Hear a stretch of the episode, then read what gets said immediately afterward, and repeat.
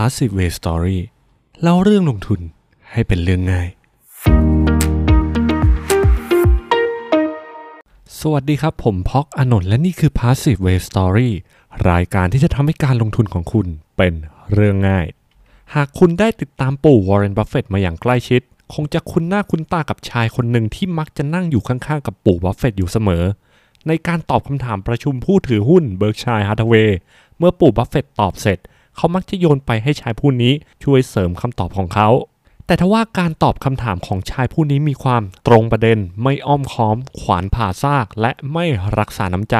จนถูกหยิบยกมาเป็นประเด็นอยู่บ่อยครั้งและชายผู้นั้นมีชื่อว่า Charlie Munger ผู้เป็นเพื่อนร่วมชีวิตของปู่บัฟเฟตต์นั่นเองครับในการเล่าหรือเขียนหนังสือให้ความรู้เกี่ยวกับการลงทุนส่วนใหญ่ปู่บัฟเฟตต์มักจะถูกหยิบยกมาให้เป็นตัวอย่างอยู่ทุกครั้งไปแต่คุณผู้ฟังรู้หรือไม่ครับว่าปู่บัฟเฟตต์อาจจะไม่ได้มาไกลถึงขนาดนี้หากไม่ได้รู้จักกับปู่มังเกอร์มาก่อนปู่มังเกอร์มีส่วนสำคัญอย่างยิ่งในความสำเร็จของปู่บัฟเฟตต์ซึ่งรวมไปถึงบริษัทเบิร์กชัยฮัทเวย์ที่เขานั่งเก้าอี้รองประธานบริษัทอยู่ด้วยและผมต้องบอกครับว่าเรื่องราวความเป็นมาของมังเกอร์มีความยิ่งใหญ่และน่าสนใจไม่แพ้บัฟเฟตต์เลยสิ่งที่สำคัญที่สุดคือมังเกอร์มีส่วนที่ทำให้บัฟเฟตต์ปรับเปลี่ยนแนวการลงทุนของตัวเองจนกลายมาเป็นแนวการลงทุนหลักที่บัฟเฟตต์ใช้เป็นปกติในปัจจุบันแต่มังเกอร์ทำได้ยังไงเพราะการเปลี่ยนแนวคิดของนักลงทุนที่เก่งที่สุดในโลกไม่ใช่เรื่องง่ายอย่างแน่นอนซึ่งผมจะเล่าให้ฟังครับ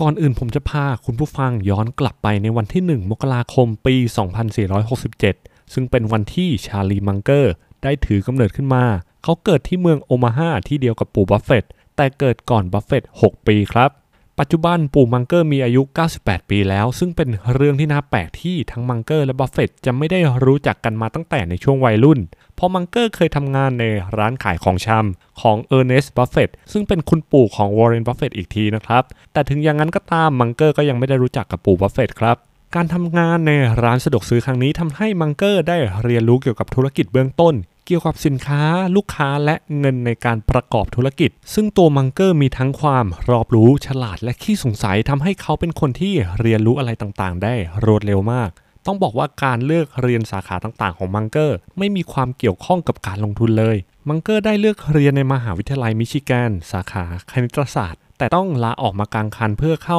ร่วมกองทัพสหรัฐในช่วงการโจมตีเพิร์ลฮาร์เบอร์ครับโดยความเฉลียวฉลาดของมังเกอร์กองทัพสหรัฐจัดให้เขาทำงานเบื้องหลังมากกว่าออกไปลุยกับข้าศึกตรงๆซึ่งมังเกอร์ก็ยังหาโอกาสในการเรียนรู้สิ่งต่างๆจากกองทัพสหรัฐเพื่อนำมาปรับใช้ในชีวิตประจำวันรวมไปถึงใช้ในการตัดสินใจลงทุนในปัจจุบันด้วยครับหลังปลดประจำการมังเกอร์ได้มีโอกาสเข้าเรียนวิชากฎหมายเพื่อทำงานเกี่ยวกับกฎหมายตามพ่อของเขา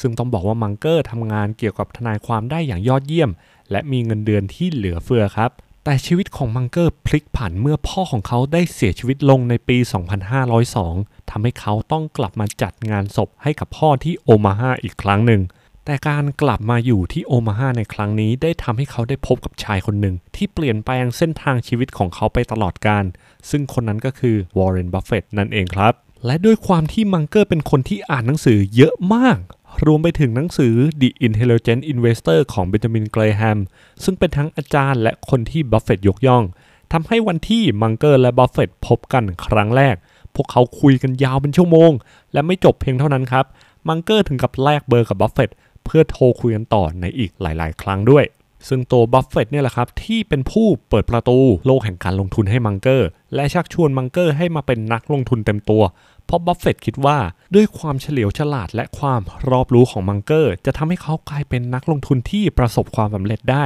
ไม่ยากเลยซึ่งตอนแรกปู่มังเกอร์ก็ไม่ได้ออกมาเป็นนักลงทุนเต็มตัวนะครับแต่เริ่มมีความสนใจมากขึ้นเกี่ยวกับการลงทุนในตลาดหุ้นและด้วยความที่บัฟเฟตต์มักชวนให้มังเกอร์ออกมาเป็นนักลงทุนทุกครั้งที่คุยกันมังเกอร์จึงได้เปิดบริษัทลงทุนที่มีชื่อว่า Wheeler Munger แอนด์ Company ขึ้นมาในปีสองพันห้าร้อยห้าซึ่งเป็นบริษัทลงทุนแบบเดียวกับ Buffett Partnership ที่ Buffett เปิดนั่นเองครับต้องบอกว่าบริษัทลงทุนของมังเกอร์สามารถทำผลตอบแทนทบต้นได้สูงถึง สิบเก้าจุดแปดเปอร์เซ็นต์ ต่อปีนับตั้งแต่ปีสองพันห้าร้อยห้าถึงสองพันห้าร้อยสิบแปดเป็นระยะเวลาสิบสี่ปีด้วยอัตราผลตอบแทนที่สูงขนาดนี้เป็นข้อพิสูจน์ว่าแม้ว่ามังเกอร์จะไม่ได้เรียนเกี่ยวกับด้านการเงินหรือการลงทุน แต่เขาก็เป็นสุดยอดนักลงทุนมาตั้งแต่ตอนนั้นแล้วซึ่งหลังจากที่เขาได้ทำงานเกี่ยวกับการลงทุนโดยตรงมังเกอร์จึงตัดสินใจออกมาลงทุนกับบัฟเฟตต์ตั้งแต่ตอนนั้นเป็นต้นมาครับรูปแบบการลงทุนของบัฟเฟตต์และมังเกอร์มีความคล้ายกันอยู่ครับทั้งคู่เป็นนักลงทุนประเภทโฟกัสอินเวสเมนต์หรือการลงทุนแบบโฟกัสซึ่งเป็นการลงทุนในหุ้นน้อยตัวในสัดส่วนการลงทุนที่มากขึ้นทำให้นักลงทุนแบบโฟกัสมีโอกาสสร้างผลตอบแทนสูงขึ้นแต่ก็จะมีความผันผวนสูงขึ้นด้วยเช่นเดียวกันครับอย่างไรก็ตามในความคิดของผมปู่มังเกอร์มีความเป็นนักลงทุนแบบโฟกัสสูงกว่าปู่บัฟเฟตต์อีกครับถึงแม้ว่าแนวทางการลงทุนของมังเกอร์และบัฟเฟตต์จะคล้ายกันแต่แนวทางการเลือกหุ้นเพื่อจะลงทุนมีความแตกต่างกันอยู่พอสมควรครับปู่บัฟเฟตต์จะได้รับแรงบันดาลใจในการลงทุนมาจากเบนจามินเกรแฮมซึ่งจะมีกลยุทธ์การลงทุนในหุ้นก้นบุหรี่ซึ่งจะให้น้ำหนักในหุ้นราคาถูกมากกว่าคุณภาพของหุ้นตัวนั้นครับขอขยายความกลยุทธ์หุ้นก้นบุหรี่สักนิดหนึ่งครับซึ่งเป็นคำที่ปู่บัฟเฟตต์ใช้เรียกกลยุทธ์การลงทุนของเกรแฮมนั่นคือการเฟ้นหาบริษัทราคาถูกมากที่คนไม่สนใจเหมือนกับบุหรี่ที่คนสูบจนเหลือแต่ก้นบุหรี่แล้วหลายคนจะมองว่าก้นบุหรี่ไม่มีค่าแต่จริงๆแล้วมันยังสามารถหยิบมาสูบได้อีก สามถึงสี่ ครั้งซึ่งเปรียบเสมือนมูลค่าที่แฝงอยู่ในหุ้นราคาถูกที่คุณจะลงทุนจุดเด่นของหุ้นก้นบุหรี่คือหุ้นเหล่านี้มีราคาที่ถูกมากถูกถึงขนาดที่ว่าราคาของหุ้นทั้งหมดถูกกว่ามูลค่าทางบัญชีทำให้ถึงแม้ว่าบริษัทจะปิดกิจการแต่เมื่อมีการชำระบัญชีจะยังสามารถสร้างกำไรให้กับคนที่ลงทุนในหุ้นประเภทนี้ได้นั่นเองครับสรุปง่ายๆกลยุทธ์การเลือกหุ้นเพื่อลงทุนในช่วงแรกของปู่บัฟเฟตต์คือซื้อหุ้นในราคาที่ถูกมากโดยที่ไม่ได้ให้ความสำคัญกับคุณภาพของธุรกิจมากนักซึ่งตรงจุดนี้จะมีความแตกต่างจากปู่มังเกอร์อยู่ครับปู่มังเกอร์เคยทำงานเกี่ยวกับทนายความและด้านกฎหมายและเคยว่าความให้กับธุรกิจที่กำลังจะล้มละลายทำให้เขาได้รู้ว่าการที่ธุรกิจที่ไม่มีคุณภาพจะฟื้นตัวกลับขึ้นมาได้นั้นเป็นเรื่องที่ยากจนแทบจะเป็นไปไม่ได้เพราะฉะนั้นจึงควรลงทุนในธุรกิจที่มีคุณภาพมากกว่าครับสไตล์การเลือกหุ้นเพื่อลงทุนของปู่มังเกอร์จะไปคล้ายกับฟิลิปฟิชเชอร์ในการเน้นที่คุณภาพของธุรกิจและจะไม่ขายหุ้นตัวนั้นออกไปหากธุรกิจนั้นยังดีอยู่ซึ่งการจะซื้อหุ้นแบบนี้จะต้องยอมจ่ายในราคาที่สูงขึ้นซึ่งจะขัดกับกลยุทธ์การลงทุนในตอนแรกของปู่บัฟเฟตต์อย่างชัดเจน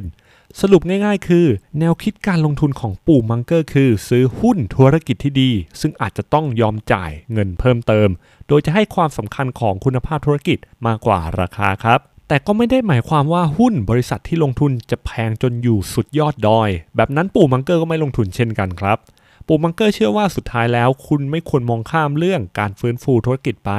เพราะธุรกิจแย่ๆหลายบริษัทเมื่อล้มลงจะไม่สามารถฟื้นฟูกลับขึ้นมาได้ครับแต่ถึงแม้ว่ามังเกอร์กับบัฟเฟตต์จะสนิทกันแต่แน่นอนครับว่าการจะเปลี่ยนแนวคิดการลงทุนของใครสักคนเป็นเรื่องที่ทำได้ยากยิ่งเป็นแนวคิดของนักลงทุนระดับโลกอย่างปู่บัฟเฟตต์ยิ่งแทบเป็นไปไม่ได้อย่างไรก็ตามปู่มังเกอร์สามารถทำได้ซึ่งเกิดจากการซื้อหุ้นครั้งหนึ่งที่ทำให้แนวคิดของปู่บัฟเฟตต์เริ่มเปลี่ยนแปลงไปหุ้นบริษัทนี้มีชื่อว่า See's Candies ร้านขายช็อกโกแลตที่มังเกอร์และบัฟเฟตต์ยกให้เป็นหุ้นในฝันจนถึงทุกวันนี้ครับ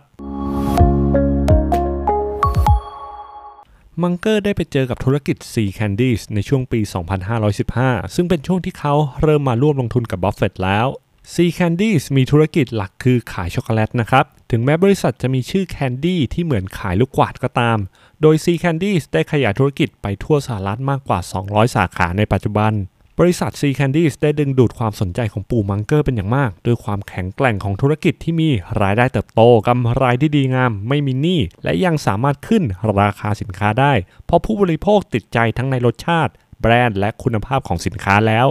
อย่างไรก็ตามหุ้น See's Candies ไม่ใช่หุ้นก้นบุหรี่ในแบบที่บัฟเฟตต์เลือกลงทุนซึ่งนั่นทำให้เป็นหน้าที่ของมังเกอร์ที่จะต้องเปลี่ยนแนวคิดการลงทุนของบัฟเฟตต์ให้ได้มังเกอร์ได้พาบัฟเฟตต์มาเยี่ยมชมบริษัท See's Candies ให้ได้ลองชิมช็อกโกแลตและทำความเข้าใจถึงธุรกิจของ See's Candies อย่างแท้จริงในสายตาของมังเกอร์ตอนนั้นเห็น See's Candies เป็นหุ้นซูเปอร์สต็อกที่คุณสามารถถือลงทุนได้ในระยะยาวและมีแนวโน้มที่จะเติบโตขึ้นอย่างแข็งแกร่งในอนาคตครับ จนในที่สุดบัฟเฟตต์ก็ยอมลงทุนในหุ้น See's Candies ซึ่งเป็นก้าวสำคัญที่เปลี่ยนแนวทางการลงทุนของบัฟเฟตต์ที่เคยมุ่งเน้นที่ราคาถูกเป็นใส่ใจถึงคุณภาพของธุรกิจมากยิ่งขึ้นครับและต้องบอกครับว่าการที่บัฟเฟตต์ยอมเชื่อใจมังเกอร์ในครั้งนี้ไม่ทำให้เขาผิดหวังเพราะการลงทุนในหุ้น See's Candies สร้างผลตอบแทนให้พวกเขาสูงถึงแปดสิบเด้งหรือ แปดพันเปอร์เซ็นต์ ในระยะเวลาสี่สิบเจ็ดปีของการลงทุนบัฟเฟตต์ได้กล่าวไว้ในปีสองพันห้าร้อยหกสิบสองว่าเราลงทุนใน See's Candies ไปยี่สิบห้าล้านดอลลาร์สหรัฐและมันเติบโตมากกว่า สองพัน ล้านดอลลาร์สหรัฐในปัจจุบันหลังจากนั้นสไตล์การลงทุนของบัฟเฟตต์เริ่มเปลี่ยนไปเขาเริ่มลงทุนในหุ้นที่มีคุณภาพมากยิ่งขึ้นและยอมจ่ายในราคาที่แพงขึ้นครับรวมไปถึงหุ้นโคคาโคล่าที่ยังอยู่ในพอร์ตบัฟเฟตต์จนถึงทุกวันนี้ก็เกิดขึ้นหลังจากที่บัฟเฟตต์ตัดสินใจลงทุนในหุ้น See's Candies นั่นเองครับซึ่งหุ้นโคคาโคล่าไม่ใช่หุ้นในราคาที่ถูกมากตอนที่บัฟเฟตต์ตัดสินใจลงทุน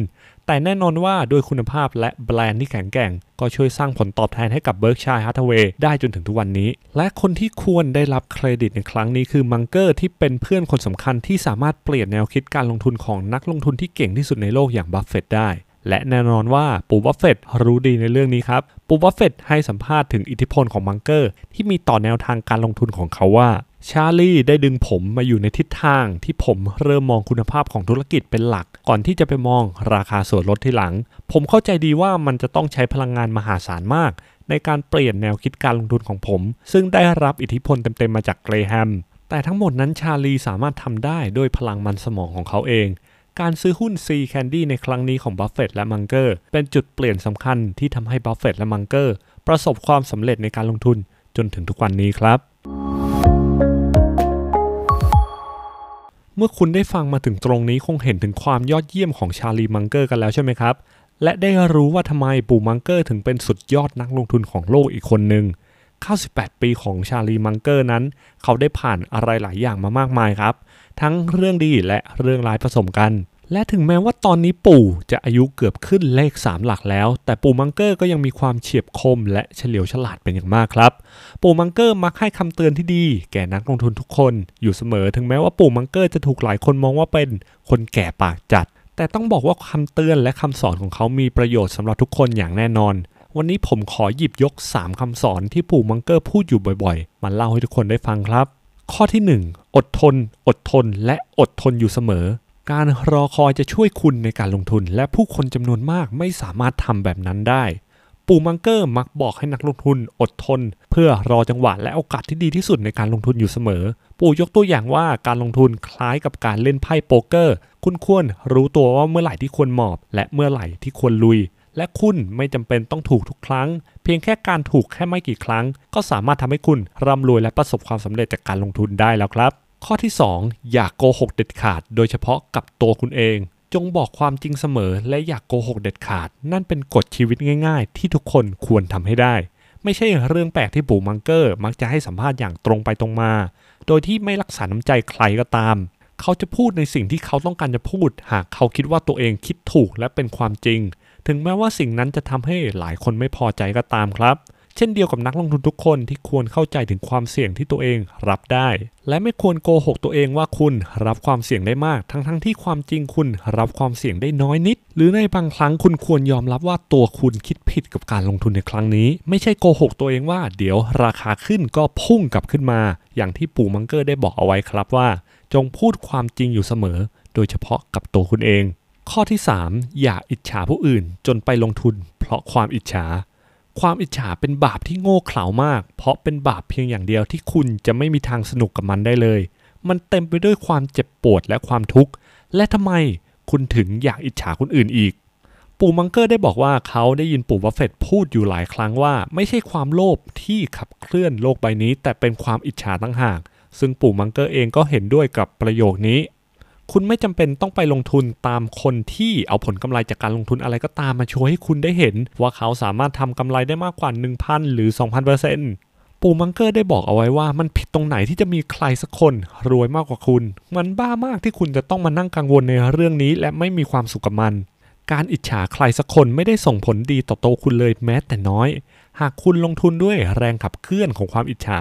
คุณจะไม่มีทางลงทุนได้ดีและยิ่งไปกว่านั้นมันอาจจะทำให้คุณหมดตัวเลยก็ได้ครับ เพราะฉะนั้นแล้วคุณควรควบคุมอารมณ์ของตัวเองและลงทุนอย่างมีเหตุผลตามหลักการหรือแนวคิดการลงทุนที่คุณเข้าใจและนั่นจะทำให้การลงทุนของคุณประสบความสำเร็จได้อย่างแน่นอนครับและสุดท้ายผมขอฝากประโยคของปู่ชาลีมังเกอร์ที่คุณควรคิดให้ถี่ถ้วนก่อนจะลงทุนในหุ้นตัวใดก็ตามคือการลงทุนในธุรกิจที่ยอดเยี่ยมในราคาที่เหมาะสมย่อมดีกว่าการลงทุนในธุรกิจที่ธรรมดาในราคาที่ยอดเยี่ยมก่อนจากกันวันนี้อย่าลืมกดไลค์กดแชร์กด Subscribe และกดกระดิ่งให้ด้วยนะครับแล้วพบกันใหม่ใน Passive Way Story สำหรับวันนี้สวัสดีครับ Passive Way Story เล่าเรื่องลงทุนให้เป็นเรื่องง่ายติดตามเราได้ที่ Facebook, YouTube, Blogdit, Spotify, Apple Podcast, Google Podcast และ SoundCloud ของ Passive Way จิตตะและจิตตะเวลนะครับ